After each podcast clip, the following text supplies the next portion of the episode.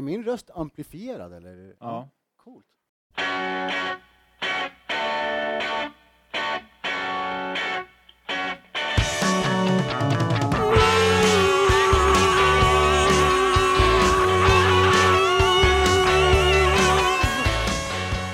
Välkommen till anarkism.info podcast. Vi är en plattform för anarkistiska idéer och samtal. Ibland styr vi upp egna samtal, ibland tar vi in föreläsningar eller annat material utifrån. Och vi publicerar material på oregelbunden basis. Om du vill bidra eller ge oss respons så hör gärna av dig till kontakt anarkism.info eller skriv till oss på Facebook. Nu börjar podden.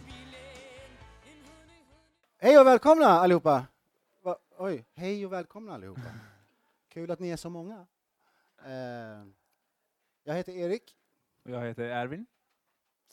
Vi är då ifrån Rojava-kommittéerna Stockholm. Ehm, och eh, vi arbetar aktivt eh, för att stödja revolutionen i Rojava. Både praktiskt och eh, idémässigt. Liksom, sprida information, skapa opinion helt enkelt. Vi startades eh, 2013 eh, genom en eh, klädinsamling när eh, IS hade gått in i Kobane eh, och har från det ehm, byggts upp med medlemmar och med olika typer av aktiviteter. Vi började främst bara som en solidaritetsgrupp eh, men har liksom efter det haft störst fokus att eh, skicka folk på olika sätt ner för att hjälpa till eller bygga eller vara med på olika sätt. Mm. Ja, vi jobbar ganska brett, liksom. allt ifrån pengainsamlingar till, till eh, skicka ner folk, till eh, skriva insändare, hålla sådana här föreläsningar och så vidare. och så vidare. Nog sagt om oss. Ja. Ehm, vi tänkte bara köra en liten så här, kort historisk bakgrund kring, kring vad som händer i Mellanöstern, för det har en viss relevans kring hur det ser ut idag. Ehm, och med betoning på kort här, Eh, för att vi ska lägga krutet på lite annat. Eh, men eh, från början höll jag på att säga, nej men, en gång i tiden fanns det ett rike som kallades för det Ottomanska riket. Som var lite av ett imperium men som inte alls följde samma nationalstatliga strukturer som vi är vana att se idag eh, hos nationer. Det fanns liksom inte ett språk, det var inte, det var inte alls så eh, hegemoniskt, heter det så? Nej, eh, nej, du tänker på... ehm, ett annat fint ord. ja. Ni förstår vad jag försöker mena.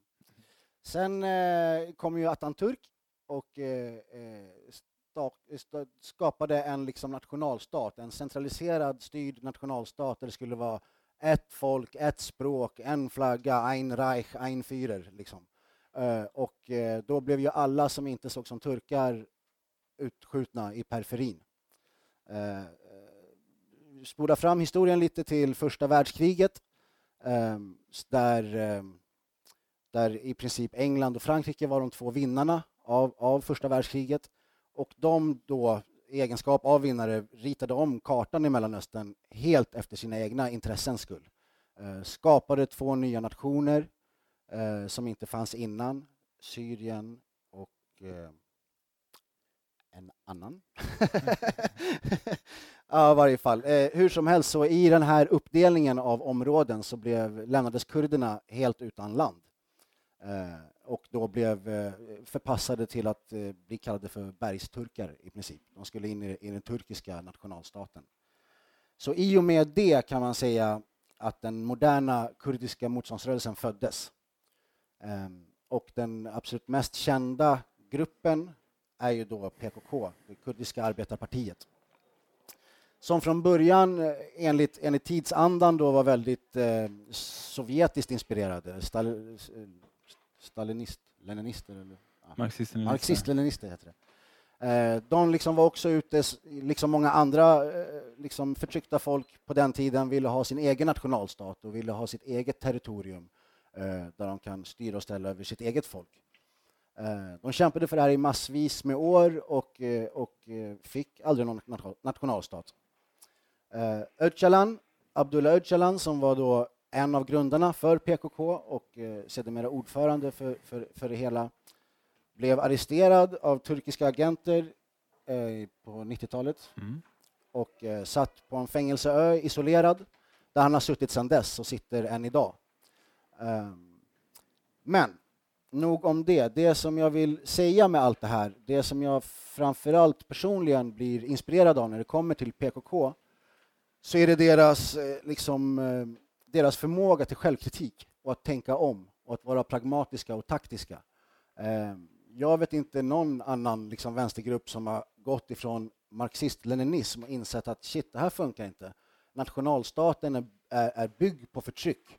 Öcalan skriver i sina texter skriver att, att fascismen är nationalstatens sannaste natur. Eh, så det är, demokrati och eh, centralism går inte hand i hand. Demokrati bygger ju på decentralisering. Så han menar på att nationalstaten kommer alltid vara ett förtryckande instrument och det spelar ingen roll om det är vår nationalstat eller någon annans nationalstat. Nationalstaten bygger på klassuppdelningar. Om vi får en nationalstat så kommer vi med allra största sannolikhet börja förtrycka andra folk som inte är kurder, men vi kommer också förtrycka oss själva i ett klassystem. Ehm, så, så de gav upp den tanken. De vill inte längre ha en nationalstat. De ser att det är inte det målet de är ute efter. De vill ha självstyre. Det är vad det handlar om. Autonomt självstyre. Så, Och det man kan säga om det är att eh, i Mellanösternregionen så har ju de olika eh, kurdiska grupperna eller kurdiska befolkningarna i länderna då Iran, Irak, eh, Syrien och Turkiet handskas olika med eller stått olika till den ideologiska förändringen som PKK har gjort. I Irak så, så styr Barzani med sin eh, klanstruktur och eh, han är liksom fortfarande väldigt färgad och kvar i liksom kalla kriget motsättningarna och har blivit mer och mer nationalistisk ju, ju, ju längre historien har gått framåt. Eh, och i Syrien så är ju rörelsen ganska ny, det kommer vi in på sen också. Den är, den är väldigt influerad av PKK, i princip tagit eh, alltså i princip praktiserats Öcalans teori som han först har haft för, för eh, ämnat för Turkiet. Ehm, men så där finns det en stor ideologisk tvist eh, där då Barzani och irakiska kurderna ofta pratar om enhet och vi ska kämpa tillsammans medan man från PKK vill, vill dela upp då eh, i olika ideologiska rörelser. och det är ju som, som säkert många av er vet så var det i, i fängelset började eh, Abdullah Öcalan läsa eh, Murray Bochkin, som amerikansk ekoanarkist, som har skrivit om vad han kallar för kommunalism eller eh, anarkistisk, kommunal anarkism eller kon, kommunalism. kommunalism. Eh, som är alltså en typ av anarkism som fokuserar på gruppens friheter. Att eh, du ska ha rätt att, att organisera dig i din egen grupp och i- den gruppen ska ha rätt att få verka i ett samhälle i, i samverkan med andra grupper. Eh, Så det är mycket det som han blev influerad av när han började skriva om sin teori för vad som är bäst för inte bara kurden utan för hela Mellanöstern. Eh, eh, han eh, la till massa saker och döpte om det till demokratisk konfederalism, kallar han det för. Som, som vi ska gå in mycket mer på vad det handlar om, men enkelt kan man säga att det är direktdemokratisk direkt demokratisk från botten upp struktur som har ekologi och könsnormsbefrielse som centrala punkter. Ehm, och det är väl kanske särskilt det här med könsnormsbefrielse som, som Öcalan har lagt till, till Murrays, Murray Botchkins eh, tankar. Eh, och mig veterligen, om, om vi jämför det med andra vänsterideologier som syndikalism eller eh, kommunism och allt det här så är det första gången som klassfrågan får ta baksätet och könsfrågan framsätet. Eh, Öcalan menar på att det är inte klassamhället som har skapat patriarkatet, det är patriarkatet som har skapat klassamhället. Därför måste vi riva patriarkatet först för att rå, råda bot på klassamhället. Om vi inte gör det, då, då kommer klassamhället alltid att fortsätta. Han menar på att det första förtrycket i mänsklighetens historia var förtrycket av kvinnan. Och när vi väl hade lärt oss förtrycka kvinnan då var det lätt att börja förtrycka andra grupper i samhället. Så, därför så är ju det, liksom det mest centrala i den här revolutionen är ju kvinnans revolution i det hela. Och samexistensen tänker jag. Alltså Oh ja. samexistensen är någonting som han verkligen tar upp och säger att det här har inte funkat i Mellanöstern. Vi har inte kunnat levt ihop någonsin liksom. och det finns krafter som försöker få oss att inte kunna göra det fortsatt. Liksom. Eh, och det... Jag vet inte om vi ska gå in på de där grejerna än, det kanske vi ska vänta lite med. Men, men just att det är liksom också det som, som eh, har uppfattats som extra intressant, typ i Rojava, där man har sett att, eller där människor har sett att här finns det en plats där alla kan leva liksom, oberoende av religion eller etnisk tillhörighet. Och sådär. Precis.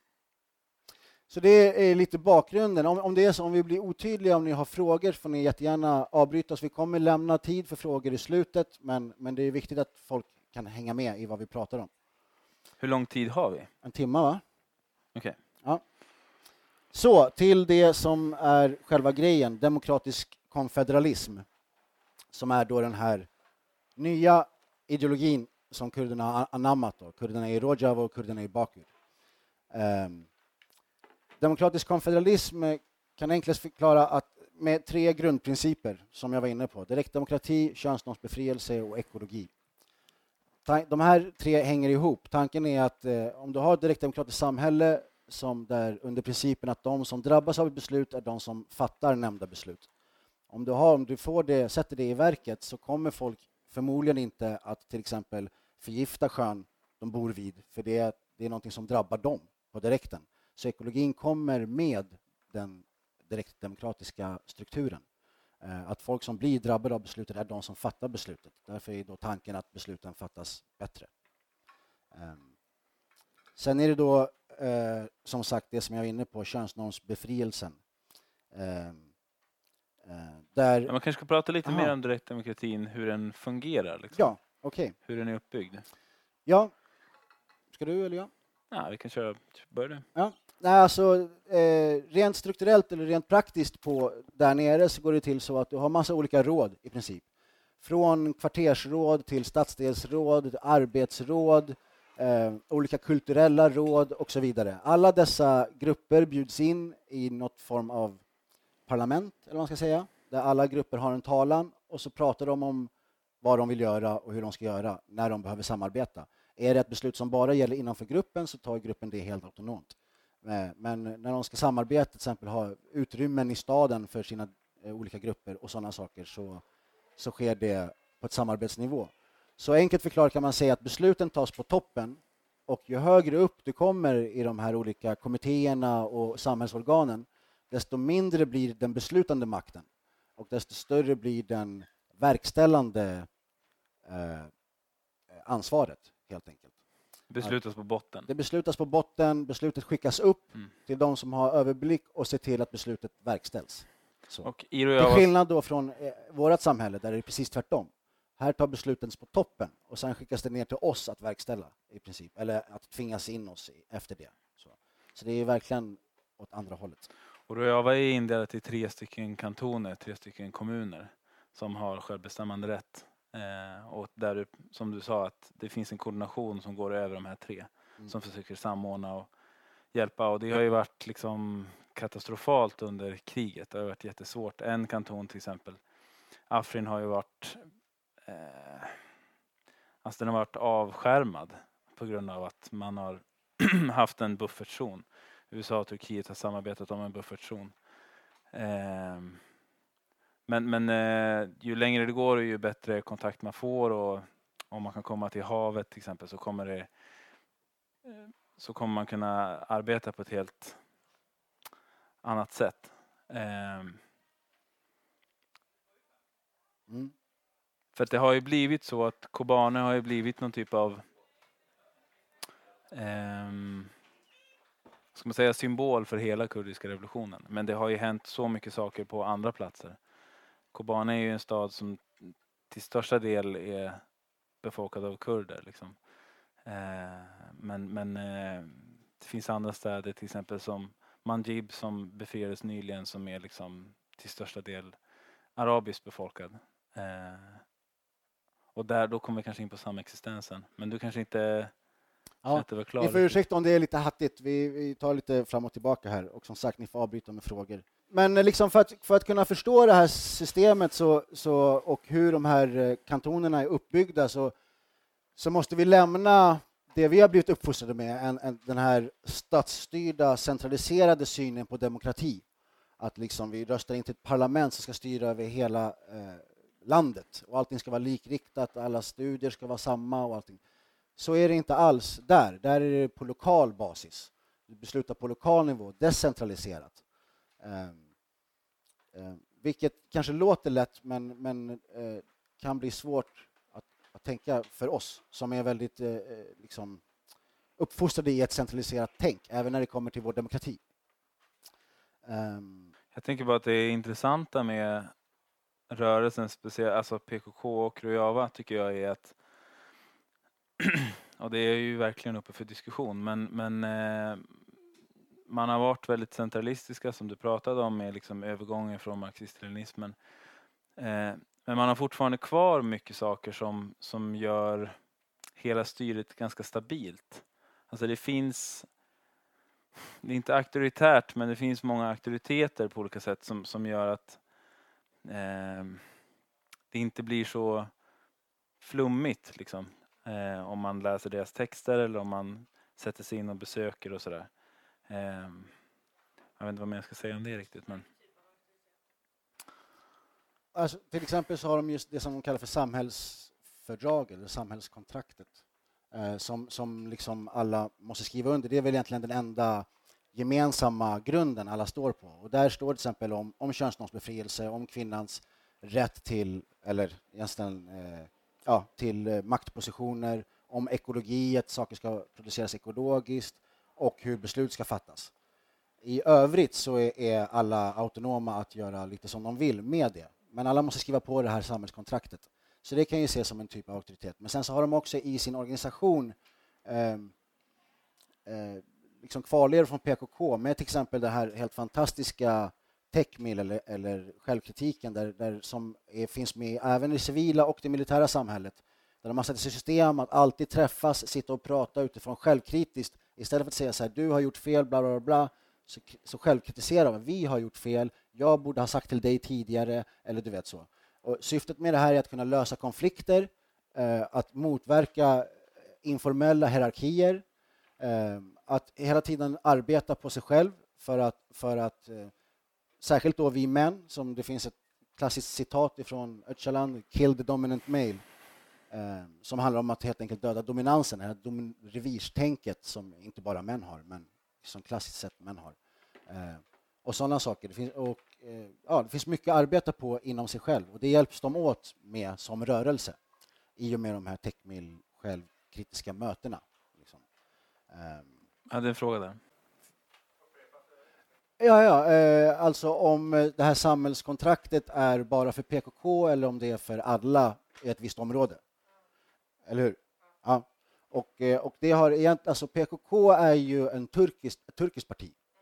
PKK som organisation officiellt sett existerar ju inte i Syrien eller i Rojava. Men däremot så går det ju inte att på något sätt ta bort likheterna eller, eller förminska PKKs roll i vad som har hänt i Syrien. Men så svaret på den frågan är att det gäller regionsmässigt. Det gäller för varje by, för varje kvarter som fritas. Men vad händer med de som inte, alltså, som inte eh, Eh, det är en bra fråga. Eh, som jag har förstått det så är det i mångt och mycket... Alltså till exempel så har ju kvinnorna eh, organiserat domstolar som inte går ut på att straffa folk utan de går ut på att hjälpa folk. Så till exempel om du har våld i hemmet eller sånt så, så tas det upp för samtal och så, så försöker du med utbildning, stöd och råd råda bot på problemet. Och jag skulle tippa att det är ungefär på exakt samma sätt de går till vägen om en by känner sig nej, vi vill inte skriva på det här då lägger de väl in extra resurser på att utbilda, stödja och, och, och råda det här, den här byn till att göra det. Um, sen om inte det funkar, det kan jag tyvärr inte svara på. Det är ju också en krigssituation i landet med, med ganska så här höga um, högt behov av, av säkerhet och, och sådana saker. Och, eh, i de flesta krig så är väl kanske eh, alltså, utrymmet för, för eh, diplomati är väl mindre, helt enkelt. Så att jag kan tänka mig att många blir helt enkelt tvingade eller förflyttade om de inte, om de inte anpassar sig. Och, och det ska ju sägas att vi, vi är här, vi är 100 för den här revolutionen, men det här är inget blueprint på ett lyckat att så här, här har vi alla lösningar. Det finns inga problem med demokratisk konfederalism. Det är absolut inte det vi försöker säga. Och det är absolut inte det som kurderna själva säger. Och de skriker ju faktiskt efter internationellt stöd, både när det kommer till att råda, råda hitta lösningar på hur, vi ska, eh, hur de ska organisera ekonomin. Särskilt när det kommer till det ekologiska behöver de väldigt mycket hjälp för ett, eh, ett en ekologisk eh, produktion bygger i väldigt hög grad på en teknologisk standard Eh, som inte alltid finns där. Och, och, det, finns, det är inga nationalstater som hjälper till annat än militärt då, i den militära koalitionen. Eh, så att de skriker efter hjälp, eh, vill att, att folk ska engagera sig och komma med kritik. Alltså, självkritiken som varit inne på är ju liksom central för hela rörelsen. Eh, så, att, eh, så, så, det är absolut, varken vi eller de försöker hävda att det här är svaret på allas, allas frågor eller allas problem. Men det är en stor, stort steg på vägen, om man säger som så. Eller om jag säger som så. Um. men någon, till det där med aktiviteter, alltså Eh, någonting som jag var ganska kritisk och tänkte några extra vänder på var i hela deras kadersystem. Alltså när man går in i PKK så går man in helhjärtat och liksom stannar i partiet och stannar i funktionen. Liksom.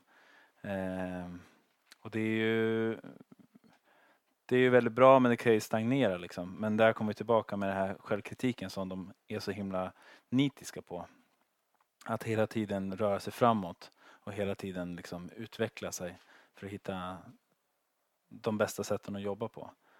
Um, de är enormt pragmatiska, ja. Eh, liksom, utan dess like. Um.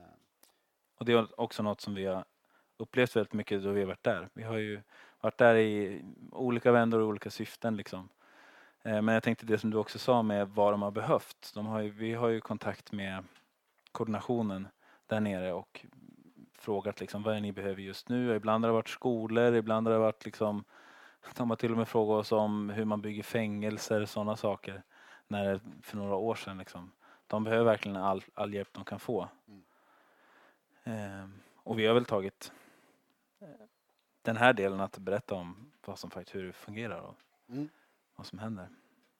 Precis. Um, tänkte bara gå in lite snabbt. Uh, återigen, ni får ursäkta om det blir lite hattigt, men uh, tänkte bara några exempel på hur, hur den här revolutionen är kvinnans revolution. Um, som ni kanske säkert, många känner säkert till YPJ. Det finns YPG och YPJ som är alltså folkets försvarsenhet är YPG. YPJ är kvinnornas försvarsenhet. Som en kvinnoseparatistisk väpnad grupp eh, som ni har säkert hört talas om slåss, krigar väldigt framgångsrikt mot Isis för att de är väldigt rädda för kvinnor av olika skäl.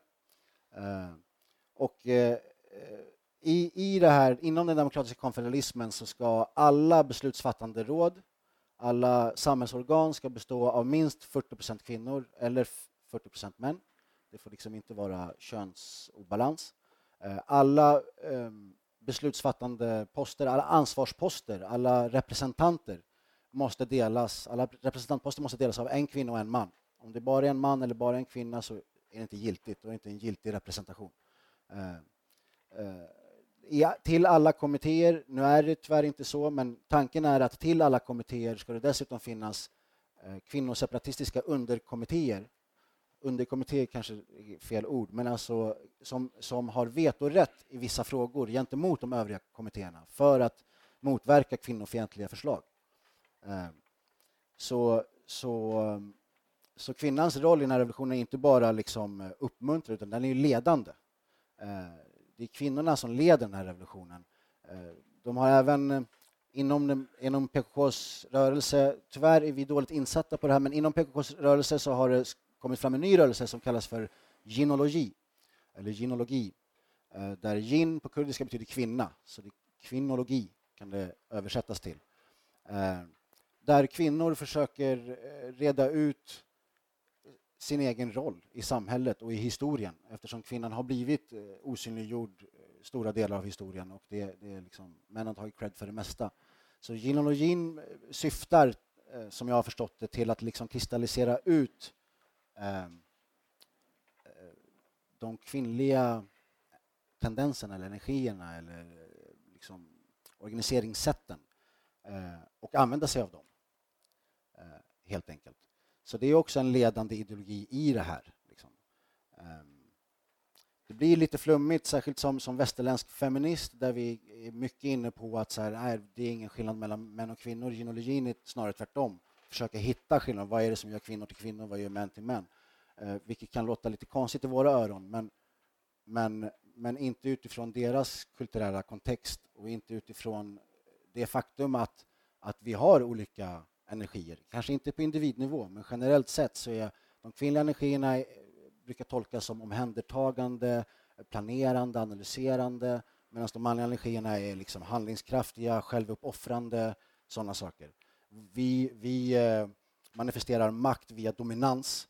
Eh, kvinnor manifesterar makt via omhändertagande och omvårdande. Alltså, olika typer av, av hierarki där ena bygger på hot och det andra bygger på till, tilltro. Liksom. Men det här ska då förstås, som jag förstår det, så förstår jag, jag försöker förstå det mer som energier än som att alla män är så här och alla kvinnor är så här. För det vet vi inte är sant. Eh, så. Eh, men tyvärr så finns det inte så mycket texter om genealogi än så länge på engelska. Så det mesta är skrivet på kurdiska, så därför är vi dåligt insatta på det och kommer inte prata mer om det. Mm. ja. Men det man kan säga är att... Uh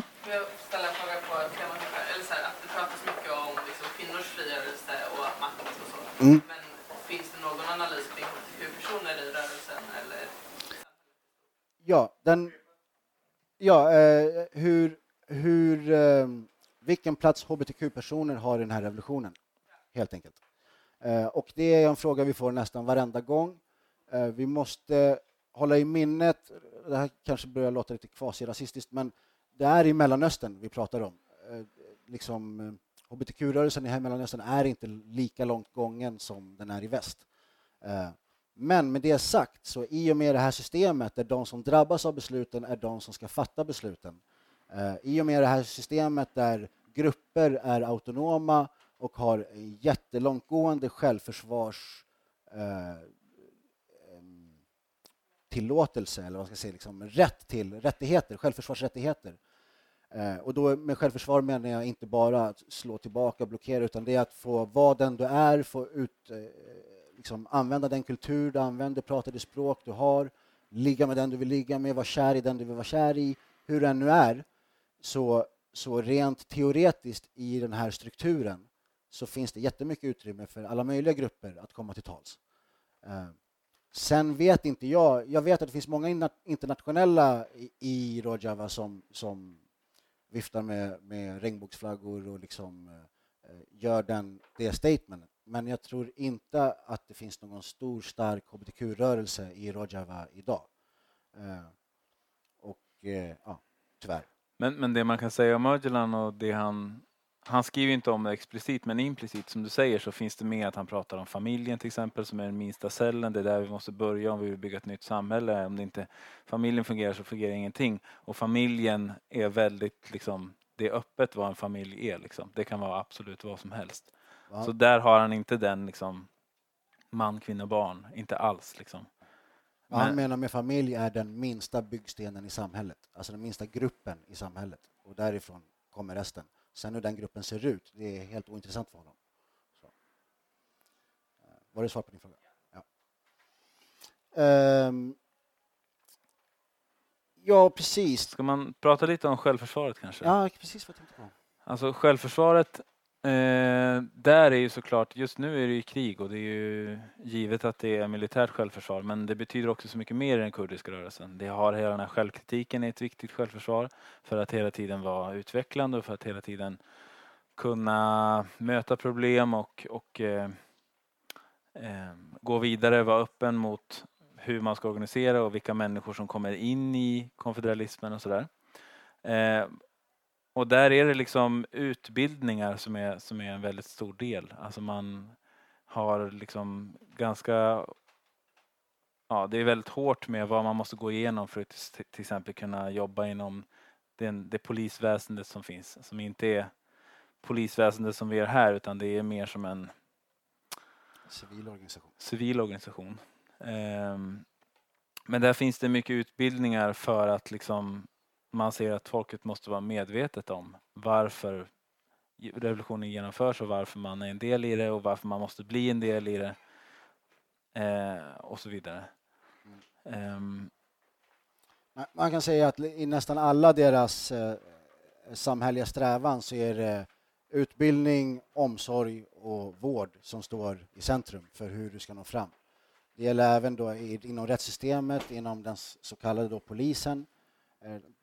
Går inte runt och liksom klubbar ner folk som demonstrerar eller så, utan de, de bemöter folk och försöker få folk att hoppa på tåget, så att säga, helt enkelt. och försöker återknyta till råden hela tiden. Exakt. Exakt. Så självförsvaret ska förstås i en mycket bredare mening än vad vi, än vad vi är vana vid. Liksom. Och eh, som då också är ett självförsvar för grupper eh, och inte individer. Grupper har rätt att beväpna sig och sådana saker. Liksom. Eh, men som alltid, precis som under, under eh, spanska inbördeskriget eller den katalanska revolutionen så var ju det i kontrast till ett krig.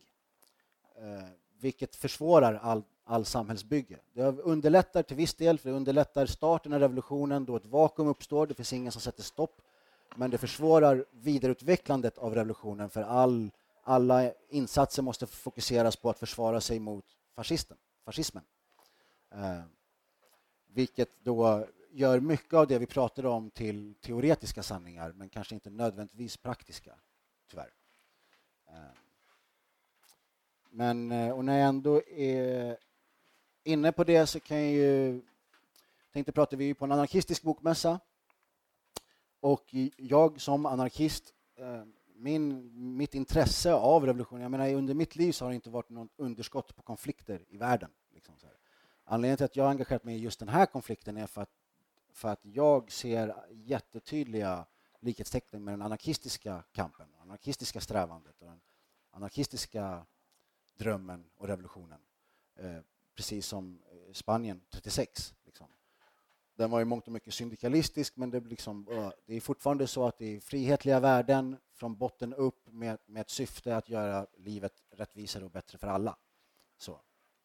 Eh, det finns väldigt många likheter mellan just Spanien 36 och Rojava idag. Um, Enkelt, för, jag ska läsa till här så det inte blir så jäkla hattigt. Enkelt förklarat kan det sägas att demokratisk konfederalism är för ett ruralt samhälle vad syndikalism är för ett industrialiserat samhälle. Båda bygger på självorganisering, båda bygger på direktdemokratiska principer, båda syftar till att bygga ett samhälle utan förtryck, båda har sin grund i den frihetliga grenen av arbetarrörelsen, båda är antinationella eller internationella, båda har lyckats genomföra sina respektive revolutioner mot övermäktiga fiender, Båda är också beroende av internationellt gräsrotsstöd eftersom båda motsätter sig all typ av centraliserad makt. Ehm. Och eh, likheterna mellan syndikalismens storhetstid vid början av förra seklet och dagens händelseförlopp i Mellanöstern är faktiskt kusligt lika. I båda fallen växte de fram i fattiga länder och fattiga och förtryckta folk. Båda katalyserade sin frammarsch på grund av inbördeskrig där flera nationalstater medverkat för sina egna intressens skull. Båda kämpade för att frigöra sig ett despotiskt trossamfund, katolska kyrkan i, i det spanska fallet och, och eh, fundamental islamism i det här fallet. Um, ingen fick hjälp av nationalstater och var därmed beroende av internationell solidaritet på gräsrotsnivå. Båda fick utrymme i en tid av maktpolitiskt vakuum, var dock väl förberedda och grundade i folkets handlingskraft. Eh, den syndikalistiska revolutionen under det spanska inbördeskriget föranledde det andra världskriget och där börjar ju sakerna bli ännu mer kusligt lika med vart vi är idag eh, eh, världsligt historiskt sett och vad som komma skall. Det är alltså ett, ett, ett organisering för att organisera samhället enligt direktdemokratiska, könsnormsbefriade och ekologiska principer som förhoppningsvis då är något som de flesta skulle kunna ställa sig bakom. Ett problem som vi ser, eller jag ska inte säga vi, för som jag ser, är...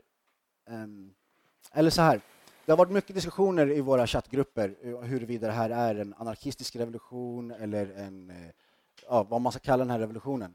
Och summa summarum är att jag tycker eh, att, att demokratisk konfederalism är ett sånt bra ord, för det är nytt. Det är fortfarande det är ett nytt ord med en gammal innebörd. Eh, och istället för att hålla på och bråka oss emellan vem som är vad, höger, vänster, hela den här grejen, hela höger-vänster-diskursen är en parlamentarisk diskurs. I ett direktdemokratiskt system så är det ointressant för mig att veta om du är höger eller vänster. Jag vill bara veta vad tycker du att vi ska göra åt läckan i taket. Så, för det är ett, någonting som berör oss båda. Så hela den höger-vänster-diskursen är ganska ointressant i det här fallet. Eh, och, och, vad vi ska kalla den här, liksom, var den är likast och liksom, det, jag ser bara faror i att vi exkluderar folk ifrån olika vänsterhåll, eller inte bara vänsterhåll, olika eh, initiativ som vill stödja det här. Så därför tycker jag att det är så fantastiskt fint med ett nytt ord vi kan använda oss av som inte har blivit svärtat av historien, som inte är eh, påverkat av massa konflikter och så. Vi kan göra lite vad vi vill av det här ordet. Liksom. Och sen, för mig så är det ganska synonymt med anarkism. Det är det inte för Ervin till exempel. Men vi kan ändå enas i det här ordet. Liksom. Och det ser jag en stor, stor styrka i. Särskilt för en ganska splittrad eh, europeisk vänster. Liksom. Men det går väl i alla fall hand i hand med deras tänk om eh, vad ska man säga? hegemoni. De vill inte skapa något världsmonopol. De vill inte liksom de är inte intresserade av att bygga någon typ av kommunism så utan de vill att det ska vara autonomt och därför vill de att det ska vara upp till den befolkningen som finns där att bestämma vad som ska ske. Och där har vi också mm, liksom kritiska saker som kan uppstå som man skulle kunna kritisera då, speciellt utifrån klassynpunkt kanske att om man glömmer klassynpunkten så kan det hända vissa saker. Eh, och just nu i, i Rojava så det finns liksom inga riktiga, och det är av förklarliga skäl, det är krig liksom. Det finns andra saker att fokusera på men det finns jag har inte, och vi, jag tror inte vi har hittat någon riktig diskussion om ägande och sådär. Det, det, det, finns inte Nej. en sån sak utan det finns stora oljetillgångar och just nu så, är det, så ägs det tillsammans men det, det får man se lite hur det blir. Så att det är också det att det är, som du sa, att konfederalismen är ju så himla ung liksom, så att den, den, den kommer utvecklas och det ska bli intressant att se hur den, hur den kommer utvecklas. Och jag tänker vi som organisation kommer också följa det och ja. förhålla oss till det. Och där finns det ett jättestort utrymme för ja, västerländska aktivister som kanske har tänkt i sådana här banor ganska mycket och har ett utbyte. Lär oss av, vi lär oss av dem, de lär sig av oss och så vidare. Det är det vi, vi också försöker få till. Vi försöker mm. lära oss av dem, men också påverka. Så. Jag har en fråga där. Mm. Du förstår vad jag menar. Eh, så liksom finns det... Och där blir det väl relevant kanske om man är vänster eller höger. Eller så här med, med klassperspektivet. Jag vet inte riktigt vad jag frågar. Alltså typ det ekonomiska systemet, hur det ser ut. Det är på, liksom, i näringslivet, eller vad man kallar det för. Där det är också en stor liksom... Eh, så här, vad de försöker göra nu är att de satsar helhjärtat på kooperativa, kooperativa företag, så att säga. Kooperativt företagande. Eh, där, där arbetarna tillsammans äger grejerna tillsammans och beslutar saker tillsammans. Men i det här samhällskontraktet till exempel så står det ju ingenting om det. Det är ingen som måste, ingen måste starta ett kooperativ. Ingenting har blivit exproprierat eller sådär. Sen har inte det heller behövts i lika stor hög grad för att det är väldigt många som har flytt och lämnat sin egendom bakom sig och den har då kollektiviserats. Men det har inte behövts tas ifrån någon utan de har redan flytt och är borta. Eh, så... Här är också ganska stora skillnader mellan stad och land. Ja. Alltså det Det är ju väldigt mycket som tas in till Rojava. Det är ju inte så stor produktion i Rojava liksom. Eh, och det är ju därför vi har behövt så andra organisationer som oss också, att vi skickar dit saker eller kommer med saker eller kommer med kompetens mm. liksom, i olika områden. Eh, och det... Så det som, det, som, det som produceras produceras eh, inom kooperativ liksom. Mm. Precis, men och nästan all produktion, nästan all ekonomi i Rojava just nu är eh, 100% militärt Eh, inriktad, engagerad.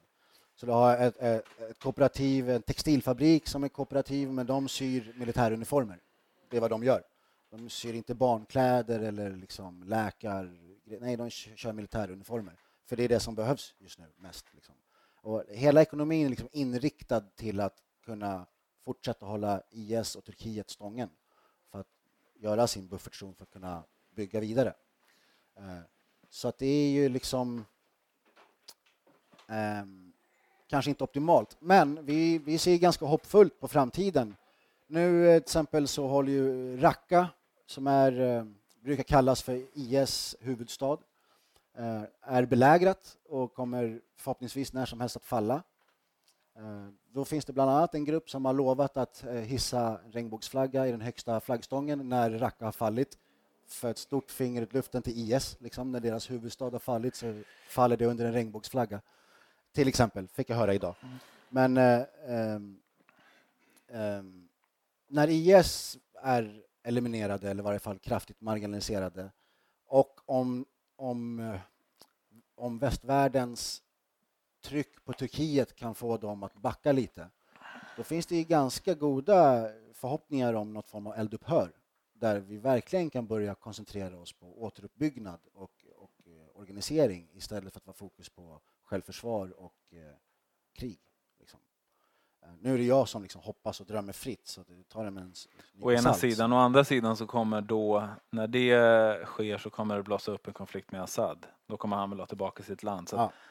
Och, det, det, är klart att man alltid kommer vara i krig liksom, ett ganska bra tag till, men, men som du säger så finns det ändå större möjligheter att lägga eh, kapital på och, och, bygga upp. För det är ju fortfarande så att det är otroligt fattigt liksom. Eh, ofta då vi snackar så frågar folk vad som finns, vad man kan köpa och sådär. Liksom, det, är, det är krigssituation. Mm.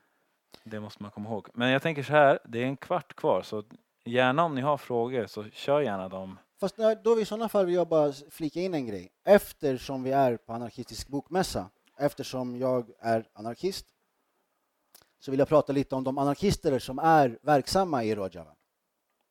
Och det är, ehm, Mm, så vitt jag vet, bara en grupp som är uttalat anarkistisk. Det finns många anarkister där som är med i olika grupper här och där, YPG och så vidare.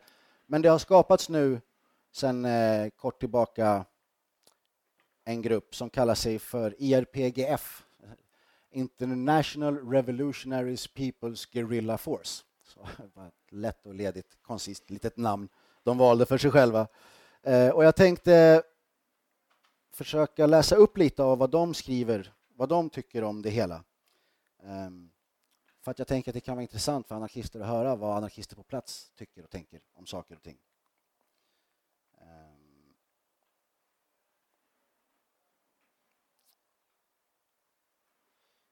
så då skriver de bland annat då de, de skapades för ett halvår sedan ungefär ehm, och gick ut då med ett manifest där de bland annat då skrev att beyond supporting and defending the revolution in Rojava we as ERPGF seek to advance the cause of anarchism around the world and continue the armed struggle until world revolution. In the meantime, we aim to create a training base in the region explicitly for anarchists to come, train and prepare for the revolution both here and on their home fronts. We hope that this base will serve as a collective space where anarchists can come to learn a vari variety of revolutionary skills spanning from the social to the guerrilla. Additionally, with the creation of this group, we aim to inspire more anarchists to come to the region and show physical solidarity for the revolution. Um, de fortsätter också att skriva Ja, ja det, det, det, där har de skrivit. Här är deras eh, eh, manifest, eller deras, eh, när, de, när de grundades, så skrev de så här. Today, the revolution in Rojava is under attack. Like the Paris Commune and so many other points in history, the revolutionary forces face the leviathan of capitalist hegemony, which has come to devour the new world and enslave us all once again. This is our Stalingrad. The revolution must be defended. Therefore, we announce the creation of the International Revolutionary People's Guerrilla Forces to defend the revolution in Rojava. The International Revolutionary People's Guerrilla Forces is a militant, armed, self-organized and horizontal collective working to defend social revolutions around the world, to directly confront capital and the state and advance the cause of anarchism. We are committed anti-fascists, anti-capitalists, anti-imperialists and against all forms of patri- patriarchy and hierarchy. We announce our membership in the International Freedom Battalion, declare our support and alliance with the YPG, the YPG and the PKK, the Anti-Fascist International Tabor and the International Freedom Battalion's members organization. We declare our struggle with all imperialist, fascist and counter-revolutionary forces. Victory to the revolution in Rojava, victory to the barricades, to the social insurrection and the commune. Militant, horizontal, self-organized collectives and communities for the revolution and anarchism. Skriver de. Planting seeds, planting seeds. ja. Ehm, det är väl typ det vi har att säga. eh, Men ska vi försöka få igång om det finns någon liten diskussion, Ja, precis. lite frågor. PKKs närvaro i irakiska Kurdistan. Så jag har mina åsikter om det, men jag vill höra alltså vad har ni att säga om det? Precis. Vad, hur, hur PKKs närvaro i Irak ska tolkas, eller? Ja. Det tyvärr kan inte jag svara på. När, när jag tänker på Irak då tänker jag Barzani, och då tänker jag Peshmerga och då tänker jag inte PKK. Eh, det är en väldigt stor skillnad, måste förtydligas, mellan det här är lite konfust i vänsterkretsar. Pers Peshmerga och Rojava är två helt olika saker. Peshmerga är klanbaserat, hierarkiskt. Eh, makten ärvs från far till son. Eh, och de har business med Turkiet, säljer olja till, till, till, till Turkiet. Rojava en helt annan sak, som ni precis har hört. Sen PKKs närvaro i Irak, det är jag helt ovetande som, tyvärr. Alltså det, det finns ju alltså, organisationer som är affilierade till PKK i Irak. De är ju ganska, eh, de är ganska marginaliserade och bedriver sin kamp men, men det är ganska liten, liten, eh, liten grupp liksom. Men jag tror att vi är ganska dåliga på att svara på den frågan faktiskt, Tyvärr. Så du får gärna säga om du hade egna tankar. Eh, Men eh, alltså de är en maktfaktor både organisatoriskt och militärt. Alltså de har ett jättestort område under sig. Du menar i bergen eller? Ja, Ja. och sen eh, enklaver alltså tills man går gränsen till Turkiet. Alltså det är en maktfaktor som räknat med både Barzani och Talabani alltså ligger mellan och det eh, mm, tycker jag alltså det, det, det där alltså bådar inte gott. Ja. Ja, jag är ledsen att vi inte kan svara så mycket på det. Nej, vi, vi är ju mest fokuserade på just Rojava, alltså västra Kurdistan. Ehm, och Bakur i norra Kurdistan till viss del. Ehm, liksom Rojalat och, och Bashur är vi ganska dåligt insatta på. Kurdistan är ju uppdelat i fyra, på fyra nationer. Syrien, Irak, Iran och eh, Turkiet. Så då heter de här olika Kurdistans olika delar i olika länder heter olika saker. De heter väst, öst, norr och syd, heter de, fast på kurdiska. Yes. Ja, Jag har en fråga. Eh, Det finns ju partier i Rojava som inte stödjer eh, det PYD som är det stora partiet till exempel, de som står närmare Basani. Eh, Och några av deras medlemmar sitter i fängelse och sådana saker i Rojava. Hur ser ni på den konflikten? Ehm, Ja, det är ju... Det är ju jävligt spänt alltså. Gränsen mellan Irak och, och Syrien är ju otroligt spänd. Och det, de samarbetar ju, kurderna samarbetar på vissa saker men, men eh, det är också uppenbart att Barzani samarbetar med Turkiet. Eh, man handlar med olja billigt, eh, man har vissa militära fördelar.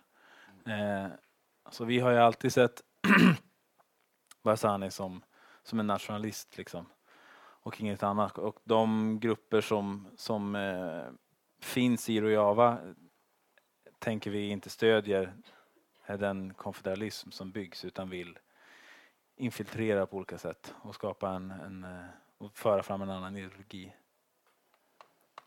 Ja, jag, jag ser personligen inga problem med det alls. Det är, det är en krigssituation och det är en revolution. Eh, du har inte tid att liksom utbilda alla kontrarevolutionärer att tycka som du. Lås in dem tills vidare, så kan vi ta det sen. Sade han helt oironiskt faktiskt. mm. Men ja, var det typ svar på din fråga? Ja. Så jag tänkte bara, om ingen annan har någonting att säga. Har någon någonting att säga? Inga frågor? Jag tänkte bara dessa framtidsgrej, eh, det här vi pratade om att eventuellt ett eldupphör och såna här saker. Till det kom jag på också att eh, det en, alltså så fort IS inte längre är ett hot mot världen så kommer inte USA längre vara en vän till revolutionen. Eh, så då kommer det bli nästa stora farthinder. Liksom. Och det är ett ganska stort farthinder. Liksom. Eh, Och I koppling till det är man ju liksom väldigt pragmatiska till vilka man samarbetar med. Som du sa, med, man har väldigt liksom, god uppfattning om vad USA kan tillföra. Det var ganska nyligen som man åkte dit och lämnade massa pansarvagnar och sådana saker som är jättebra. Liksom. Men man vet också att det kommer att vända och det är samma med Barzani, man försöker använda det på det sättet som går. Man försöker spela Turkiet mot Barzani, man försöker spela Assad mot Turkiet och så vidare. och så vidare. Men man är helt medveten om att när man väl får bygga sitt samhälle så kommer man inte ha något direkt stöd i regionen för, för ideologin eller för den politik. Liksom. Och därför är det också så otroligt viktigt internationellt eh, att man får stöd och att det finns folk som representerar runt om i världen. Kurderna får ju liksom inte förstås som en, en grupp som alla tycker och tänker likadant. Utan det, är, det är lika mycket konflikter mellan kurder som det är mellan svenskar eller vilka som helst. Liksom. Så höger och vänster där också. Eh, och de är också väldigt noga med att påpeka att det här är inte en kurdisk revolution. Liksom. Det må vara kurderna som initierade den, men om vi tar till exempel Manjib som är en, en stad, en ganska stor stad som har befriats sedan ett år tillbaka. Ja. Typ. Ja. Det är en, en, en till största delen arabisk, arabisk befolkning och som också anammat demokratisk konfederalism och som, som också krigar sida vid sida med, med kurderna. Och även kristna grupper, yazidier, alltså det finns ju, i Mellanöstern finns det ett helt hav av olika grupperingar, olika etniska varianter, liksom, som, som inom den demokratiska konfederalismen har hittat eh, en, en fristad att få vara sig själv. Så att det är väldigt mycket flyktingar också som väller in i Rojava för för att de inte får vara den de är utanför. Liksom. Så vad jag nu vill säga med det. Mm. Ja. Några fler frågor?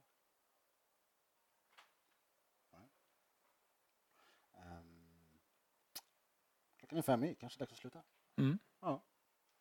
Uh, tack för att ni var så många som kom. Förlåt att det var lite hattigt. Nästa gång ska vi vara mycket bättre förberedda.